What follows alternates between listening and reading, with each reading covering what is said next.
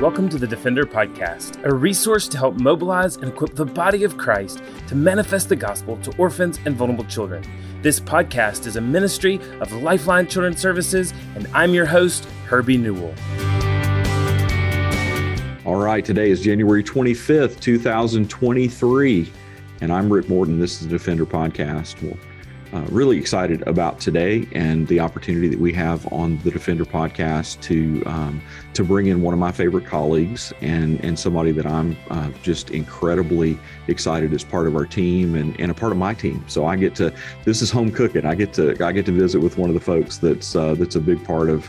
Uh, my life and world here, and, and somebody that I can't wait to share with you. So, uh, Chelsea Patterson Sobolik is our uh, Director of Policy and Advocacy prior to joining Lifeline, she was a part of the Ethics and Religious Liberty Commission and Southern Baptist Convention, where she was the director of policy. Um, she has served on Capitol Hill, uh, has been a voice in pro life policies, domestic and international religious freedom, adoption, foster care. I could go on and on and on about Chelsea. She's uh, she's an author. Uh, she's been published in the Wall Street Journal, USA Today, Gospel Coalition, Christianity Today, I mean, it, the, the, the list is long and distinguished. She is the author of one book, Longing for Motherhood, Holding On to the Hope, Holding On to Hope in the Mission of Childlessness, and has a forthcoming book that we just talked about that she just finished the manuscript on. And so, for those of us that have uh, that have been through that, we're rejoicing with her that she handed it off to the editors, and it's now somebody else's deal for a little bit. Um, but uh, and, and Chelsea has a background educationally in international relations from Liberty University. She and her husband Michael live in Washington, and uh, we are just incredibly thrilled that she's a part of our team, and I can't wait for the conversation that we're going to have. But before we get there, we're going to talk to you about a really important resource.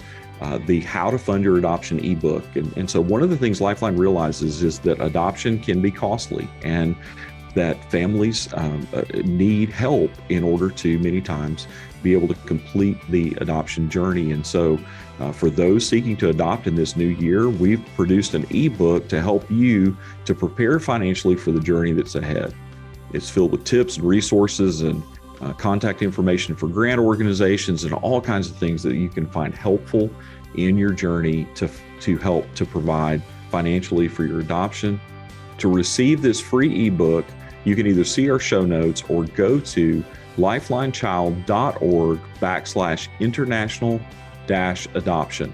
Lifelinechild.org backslash international dash adoption. If you go to that page, that's our main page for international adoption.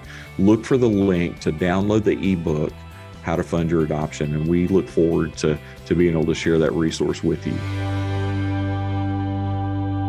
I get to bring in my friend and somebody that I can't wait for you to meet, Chelsea Sobolik. Chelsea, welcome to the Defender podcast.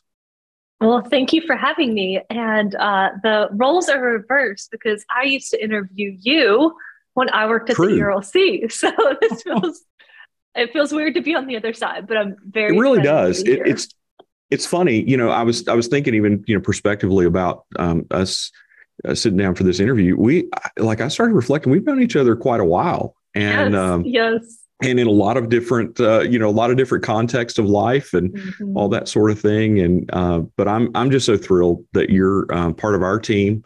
Um, I hate that they don't have you to host a podcast anymore, but you know what? I love the fact that uh, that you're part of our team and and and helping us to to think um, broadly and deeply about policy and cultural engagement and uh, and those things. And so, you know, maybe uh, first thing, what just kind of introduce yourself a little bit and just kind of um, help our audience a little bit to get to know um, a little bit of the person that we've all gotten to know. Absolutely. Well, beyond my bio, um, like you said, my husband and I live and work in the Washington, D.C. area, and I've been here a decade now, which time just flies. I always say God has a sense of humor because I never planned to come to this area, much less stay. And here I am a decade later. But I um, have respected Lifeline. Um, like you were saying, our paths have interacted for a, a, many years. Uh, respected Lifeline for a long, long time, even before I joined staff, um, just because of what Lifeline does, but also my husband and I are in our own international adoption process right now through Lifeline. Um, but even more personal, um, I spent my whole career in some capacity working on child welfare policy, whether that mm-hmm. was on Capitol Hill, um, at a nonprofit. Um, so I've, I've, touched child welfare policy in a number of different areas. But another layer under that is these issues are very, very personal for me as well. Um, my husband and I are pursuing an adoption, but I was actually adopted um, internationally as a baby and grew up with all of my siblings being adopted. There's six of us, all international adoptees. Um, so adoption has been part of my world for my whole my whole life. And you know that's one of the things that I that quite honestly has been um, just a fun part of getting to know you and the depth of conversations that we've had and along the way and those things because of the perspective as as an adoptee um, who is also passionate and thoughtful in you know in this area and and so um I, you know, I'm I'm just curious. I think folks would love to know because mm-hmm. your story of your family. I mean, six siblings, and you know, your mom yes. and dad um, adopting is is pretty um, you know that's one of those stories that kind of fits in the pocket of a lot of the people that are listening to the podcast. Mm-hmm. and so mm-hmm. um, you know what what led your parents ultimately to pursue adoption and kind of talk about what it was like to you know to grow up in in that family? Absolutely. So they actually were in a domestic adoption process. Um, they were in their mid 30s this domestic adoption process um, was taking years and years and years and years um, a pretty significant uh, amount of time and one night, um, so I was born in Romania. Romania was communist until um, December of 1989. Um, and the dictator, um, Nicolae Ceausescu, put, put in place quite a lot of policies, but one of the policies that he enforced on his country was um, mandatory childbearing. So he was trying to compete with the populations of other Soviet Union countries. And there was a rule in Romania that said if you didn't have um, a child by a certain age, I think it was 25, but if you didn't have a child by a certain age, you'd be brought in by the government for questioning, given a little bit more time. And then if you still didn't procreate, uh, your family would be charged a celibacy tax. Um, what was also happening was it was a communist country. So people were standing in long food lines. They didn't have access to um, a lot of basic um, necessities. They didn't have uh, freedom of religion, any of those those things that we have in a democracy. Um, so all these children were born um, because families couldn't afford to pay a fine. All these children were born and placed into institutions. Um, so after um, the dictator was killed, um, the watching world went in and kind of saw the state of, of the country, but also saw um, the orphan crisis in Romania and a lot of those those children who were in orphanages were economic orphans meaning their parents um, were, were likely still living but couldn't afford to, to care for them so there was a 20/20 documentary made on the romanian orphans and my parents sat down to watch it one night mm. and the lord impressed upon um, them that he was leading them to go adopt from romania um, and this is 33 years ago at this point 32 33 years ago. Um, so they're on a plane traveled to romania. They adopted uh, myself and a little boy and we were so young we actually weren't in an orphanage. And i'm mm. i'm very thankful for that. Uh, we mm. our, your audience probably knows the brain science behind being in an institution but um, was adopted. My brother and i are not blood related, biologically mm-hmm. related, but we're 11 days apart, which meant we were essentially raised as twins, which is super fun. And several years ago, so I used to work on Capitol Hill, and my boss was one of the co chairs of the Adoption Caucus. And there was a group of people working in the child welfare, child protection space. We all went out to dinner and we're chatting. Um, and come to find out, one of the people at uh, the dinner helped produce that documentary and it was just wow. the coolest it was the wow. coolest moment um, and um, years ago i got to travel to haiti with dr dana johnson who really pioneered a lot of um, the brain science behind being in, in an institution and had spent a lot of time and, and work in romania so some really cool ways the lord intersected my story with some people who had uh, who didn't know, but they had a hand in a story. Mm-hmm. Um, and then my parents adopted four uh, children from Russia, and I have a cousin who's adopted from Ukraine. Um, so that part of the world is very near and dear to to our hearts.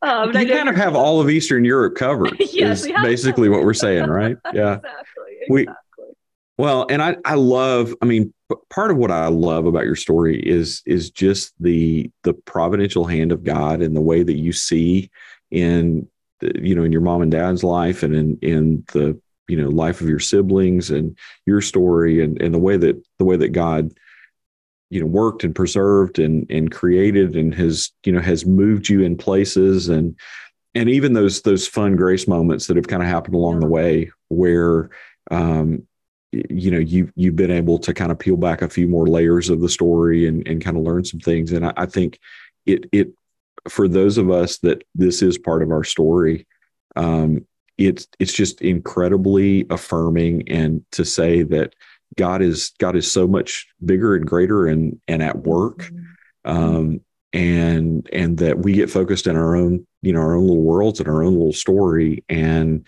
uh, but God is God is orchestrating and moving us to places and and so I just thanks for sharing that because I think I, I, was gonna I was gonna tell you that you know typically the the way that this has gone in the past is is that you would interview me and I would cry. Now I'm interviewing you and I'm probably gonna cry. So um because I, I, I might just, cry too. We'll see. yeah, you know, just but just being overwhelmed by the goodness of God mm-hmm. to see um, you know, the the way that the the Lord has moved and and um, and now, you know, you and Michael are are in the process, and we were talking before we you know before we started rolling here that um, that you know like you've taken some significant steps and you're you know you're moving toward an adoption in India. And and so as um, you know as uh, with with your story and kind of everything that the Lord's done to this point. Um, talk a little bit about like what are what are your hopes and dreams and and and thoughts as you know as you're moving forward about um, about the next chapter about you know about becoming a mm-hmm. mom. Oh, there's a lot. So we have been matched with a little boy in uh, northern India, and we'll hopefully get to bring him home uh, sometime this year. You know, it's so interesting. My husband does not have a background with adoption. Um, we we knew when we were dating if we were going to build our family, it would be through adoption because of um, a medical diagnosis I'd received. But even before I'd received that, um, obviously, adoption was a huge part of my story. Um, but it's really, really neat um, to know that there are parts of my story and our son's story that are going to be similar. We're mm. both joining our family through international adoption. Um, of course, there's some there's going to be big differences, um, but he's joining a family um, that cares so deeply about um, international adoption. And my husband and I have tools that you know didn't exist 30 years ago. We have trauma informed care and uh, resources and all those types of things. Um, but I think it's just really, really special that the Lord has matched us with this little boy that we have a name and a, a face, and we can we can pray for him. Um, but again, we're both joining our families the same the same way, and I think that's really special to to have that in common. And um, I hope that that's meaningful to him. Um, I think there will be things that he and I can relate on. Um, you know, with international adoption, there are pieces of my story I don't have answers to, and there's going to be pieces of his story. Um, and adoption always begins in loss. Um, so I'm hoping that I can steward his his little heart with some of those those questions and mysteries of his story. Um, but that he will have someone in his life who who gets it. Yeah, yeah, that's cool. It, it's it's neat, and it's and and even the perspective. I think that you know that we do we do understand more now. We do mm-hmm. have tools that we, you know, haven't previously had, but but to also realize in the middle of this that his his story is going to be his story and there are going to be some mm-hmm. things that are going to be mm-hmm. unique about about him and where he's come from and even how he you know how he relates to his own story and um, mm-hmm. um, i just i love the way you know thoughtfully that you're just kind of processing through this idea that um, part of our job as adoptive parents is to help our kids to steward their story well um, mm-hmm. and and yeah and and so thanks because that that was a that was a very that was a very good way of um, of saying that um, yeah. which i mean good night you're an author right like um, you've you've written all these publications like you you should express yourself well right? oh, thank you i tease but i do i do want to talk about your book a little bit because i think mm-hmm. that's that's another important topic and i think for for folks that are listening to us um, you know many of them come to you know to to the point of considering adoption um, in a story that involves um, infertility and i know you know that's mm-hmm. that's yeah. a part of of our story you know denise and i have walked through that and have been really you know public about talking about mm-hmm. that you know that part of our, our story. Um, you wrote a whole book kind of walking through you know walking through that journey. And and so um, there's been a, a great deal of kind of transparency. And and I think if if you were if you were able to sit down and you know grab a quick cup of coffee with somebody who is listening who's in the midst of kind of struggling through the journey through infertility and considering adoption and all that what what would be the important things that you might say to them there's so much there's so much i would say i um well, a little bit of, of my story. I found out when I was a freshman in college that I had a medical diagnosis that would prevent me from from having kids. And most people walk through some type of childlessness in the context of a marriage, and I was single at 19.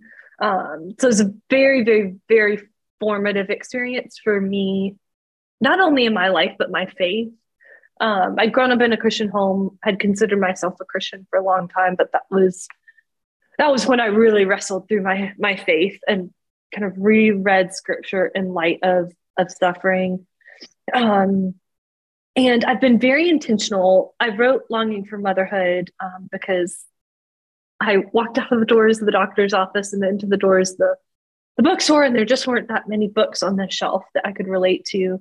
And I've tried to be very intentional with the language, um, the term childless instead of niching down because it certainly incorporates the one in 10 couples who struggle with infertility, the one in four pregnancies who end in miscarriage, but also um, women who have made an adoption plan and don't have their children because of that that choice that they've made for their child.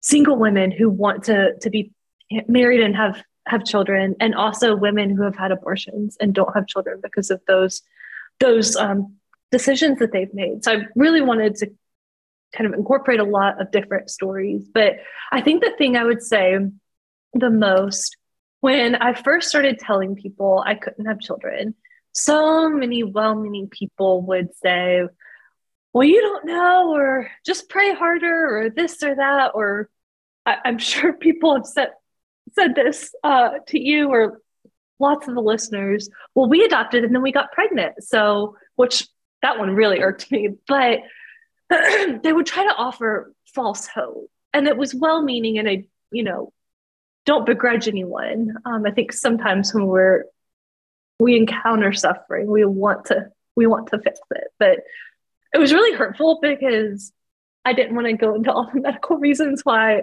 everything they said was false. Um, and as I was reading scripture, the Bible doesn't offer Christians false hope. And I'm so thankful for that. There are so many promises in scripture that we can hold back to God and say, You said this in your word. Now I want you to fulfill that. And that is promises that God will always give us his steadfast love. He will be present. He will never leave or forsake us. He, um, his presence in our lives is his great promise. That doesn't mean that um, that we're not going to walk through deep hard valleys um, but he he will be with us um, so I, I, would want to tell people that and then i've been very intentional with when i've shared my story um, it's been well over a decade at this point. and i gave myself plenty of time to heal but i also wanted to tell it in the middle while i I'm very hopeful our adoption is successful. Um, I wanted to show and tell that God was good, even when you don't get the thing you long for and desire. Um, that He's still good in that. And then I think really quickly, the third thing is um, we've read we've read the end of the Bible. We know how our story ends as Christians, and it ends with God wiping away our tears and taking away our pain. And so I think those those things have been a comfort. And that doesn't mean, you know, I don't have very, very, very hard days where, you know, a lot of my prayers echo the the frustrated prayers like I see in the Psalms. But um, but at the end of the day and at the end of my life, God's good. Yeah. And you know, and I I just appreciate the the fact that that you're able to really just kind of talk honestly about about the reality of the struggle. Um, and and I think you know one of the one of the things we do in pre-adoptive education with mm-hmm. you know with our families is we talk about we talk about grief and loss and yeah. um, and I know uh, for for couples that are childless mm-hmm. that then move toward adoption um, you know, one of the, I think one of the most difficult and, and maybe one of the most dangerous things is because because we've not worked through our own grief, because we've not really fully kind of accepted and owned up to and pressed into mm-hmm.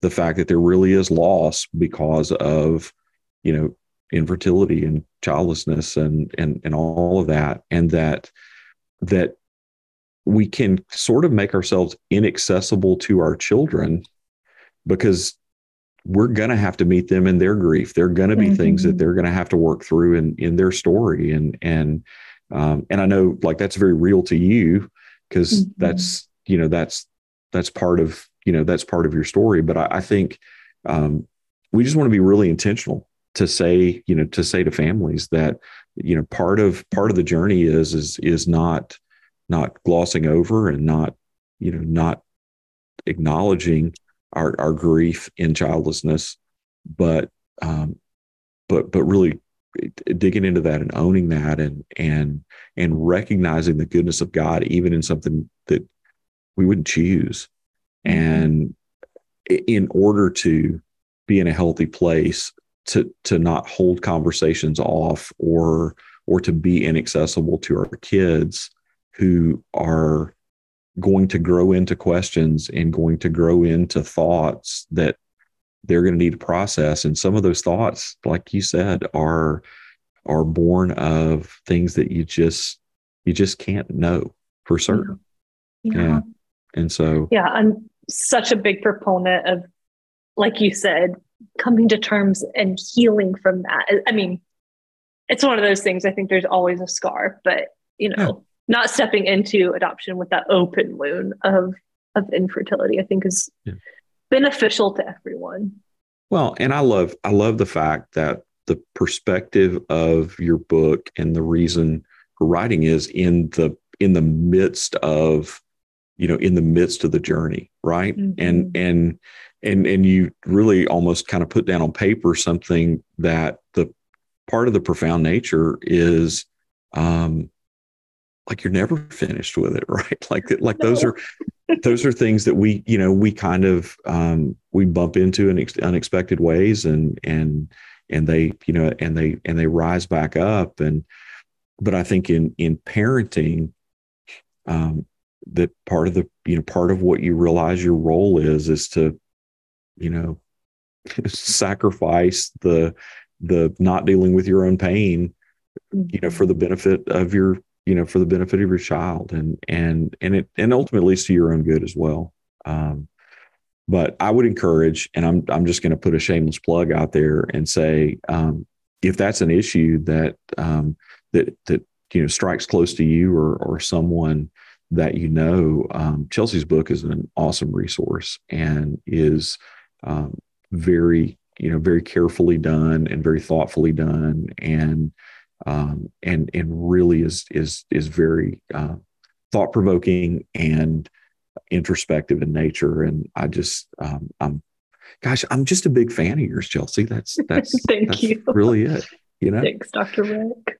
Um, so so we we talked about uh, you know just you and Michael and the the process of um, international adoption and and obviously you're kind of coming at it with two different mm-hmm. sets of experiences and all that but um, what's like what's the process been like for the two of you as you walk through it i think i say that jokingly because we're, you know we're all like it's a mixed bag right but what how, how has that been for you well, shameless plug. We long before I joined staff, we are adopting through Lifeline, and I we have.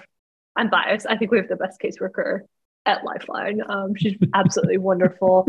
Um, she's great, but yeah, we actually COVID March 2020 was really what spurred a lot of the serious conversations of do we want to adopt internationally, domestically, adoption through foster care um, one of the first things we did was we prayed about it. And number two, we talked to people in our lives um, who had done all three different options. Um, mm-hmm.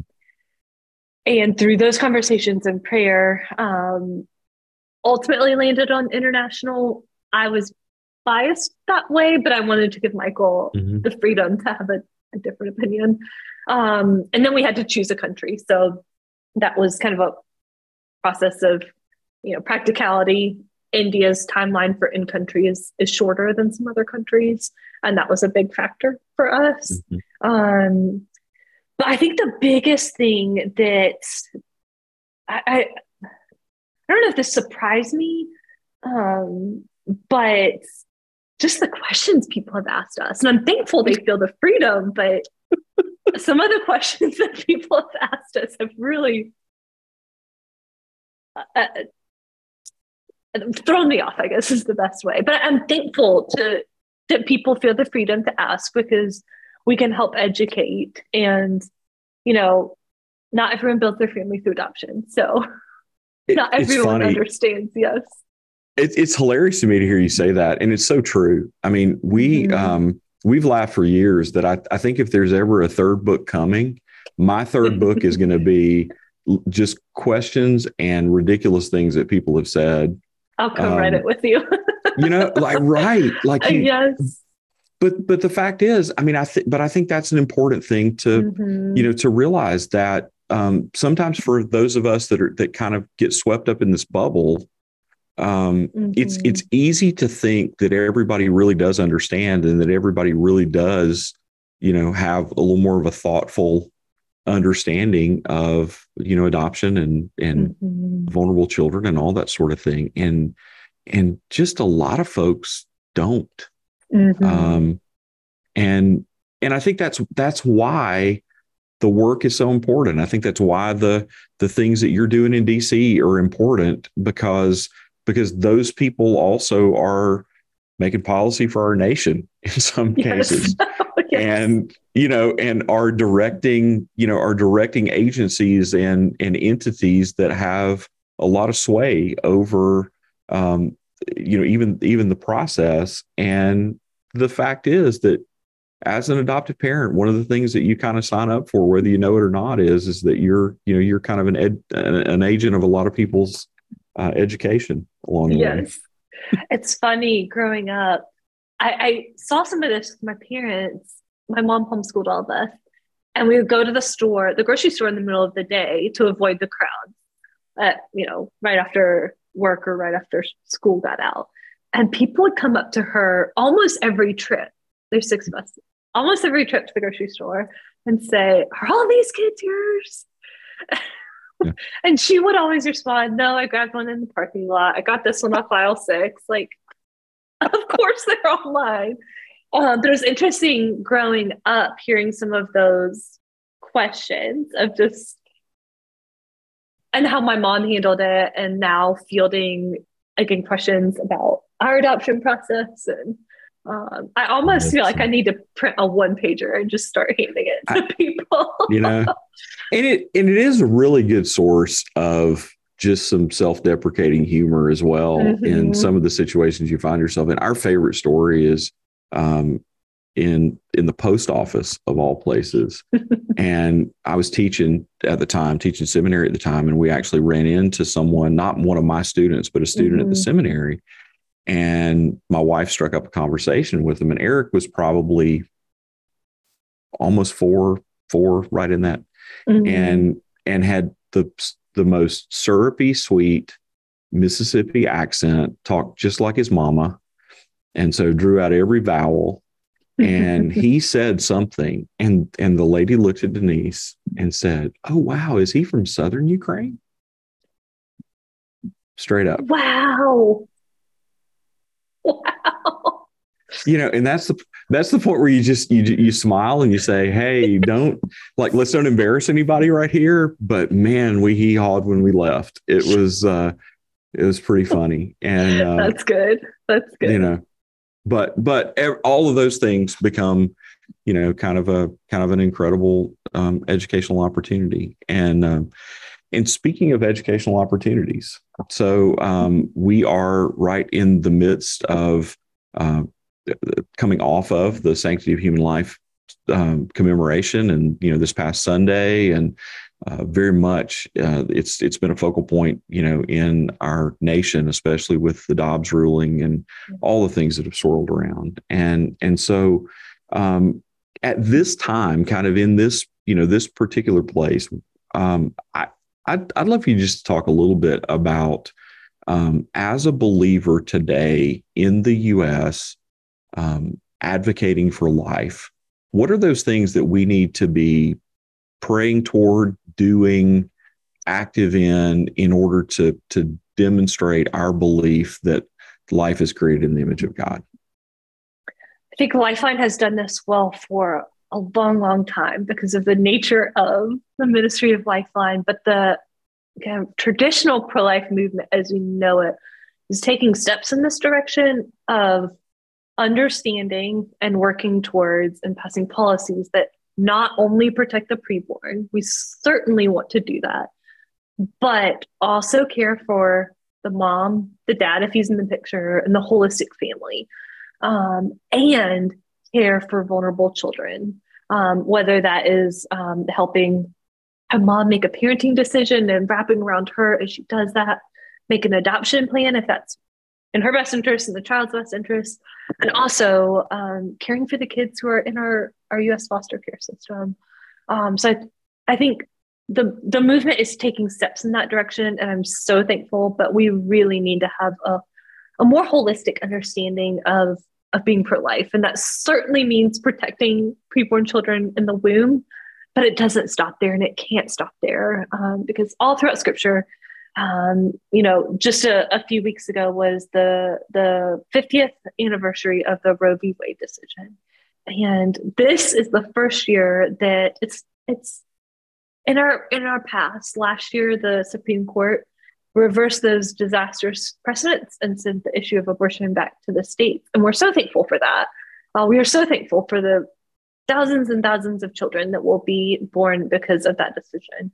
Um, but it means we redouble our efforts, both at a federal level and at a state level, um, and, and in the church. And we seek to continue um, and redouble and renew our efforts to care for um, vulnerable women, children, and families. So, again, I think the movement is taking steps there, um, and I think that's that's where we ultimately need to head.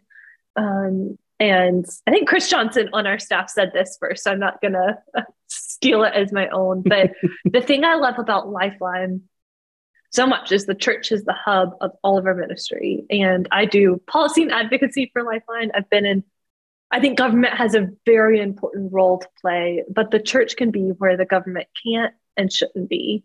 Um, mm-hmm. And the, the, church can be everywhere um, in every single community throughout the US um, meeting needs that again the government should, should not be involved in um, and at, ultimately we can provide um, we can meet um, meet people with um, a cup of cold water and the gospel of jesus mm-hmm. christ um, and that's that i really really really love that that is lifeline's mission and lifeline's carrying that out every single day yeah i think it's it's always it's always healthy to remember that in particularly as we talk about vulnerability and child welfare, that the government's responsible, but the church is more responsible because we've been delegated that responsibility from God, and mm-hmm. and that we we can't we can't fall prey to um, taking a back seat and and and thinking that that is going to be done by someone else because God's given it to us because he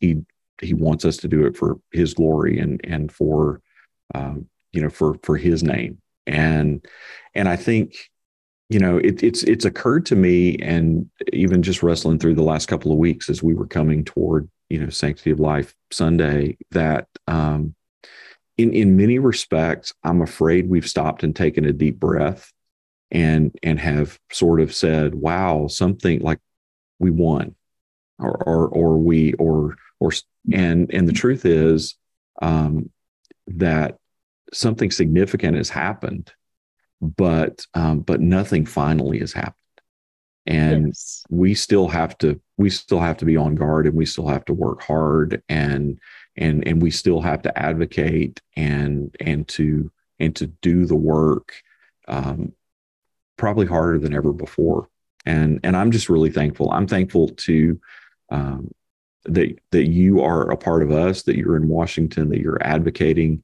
uh, the way that you are. I want to commend and just say to to folks that are listening to the podcast um, that Chelsea's an incredible resource, and that's part of her role with our team. And so, as as you're thinking about how you're trying to um, advocate, you're thinking about how you're trying to walk through these issues, um, either in your own state or at a national level.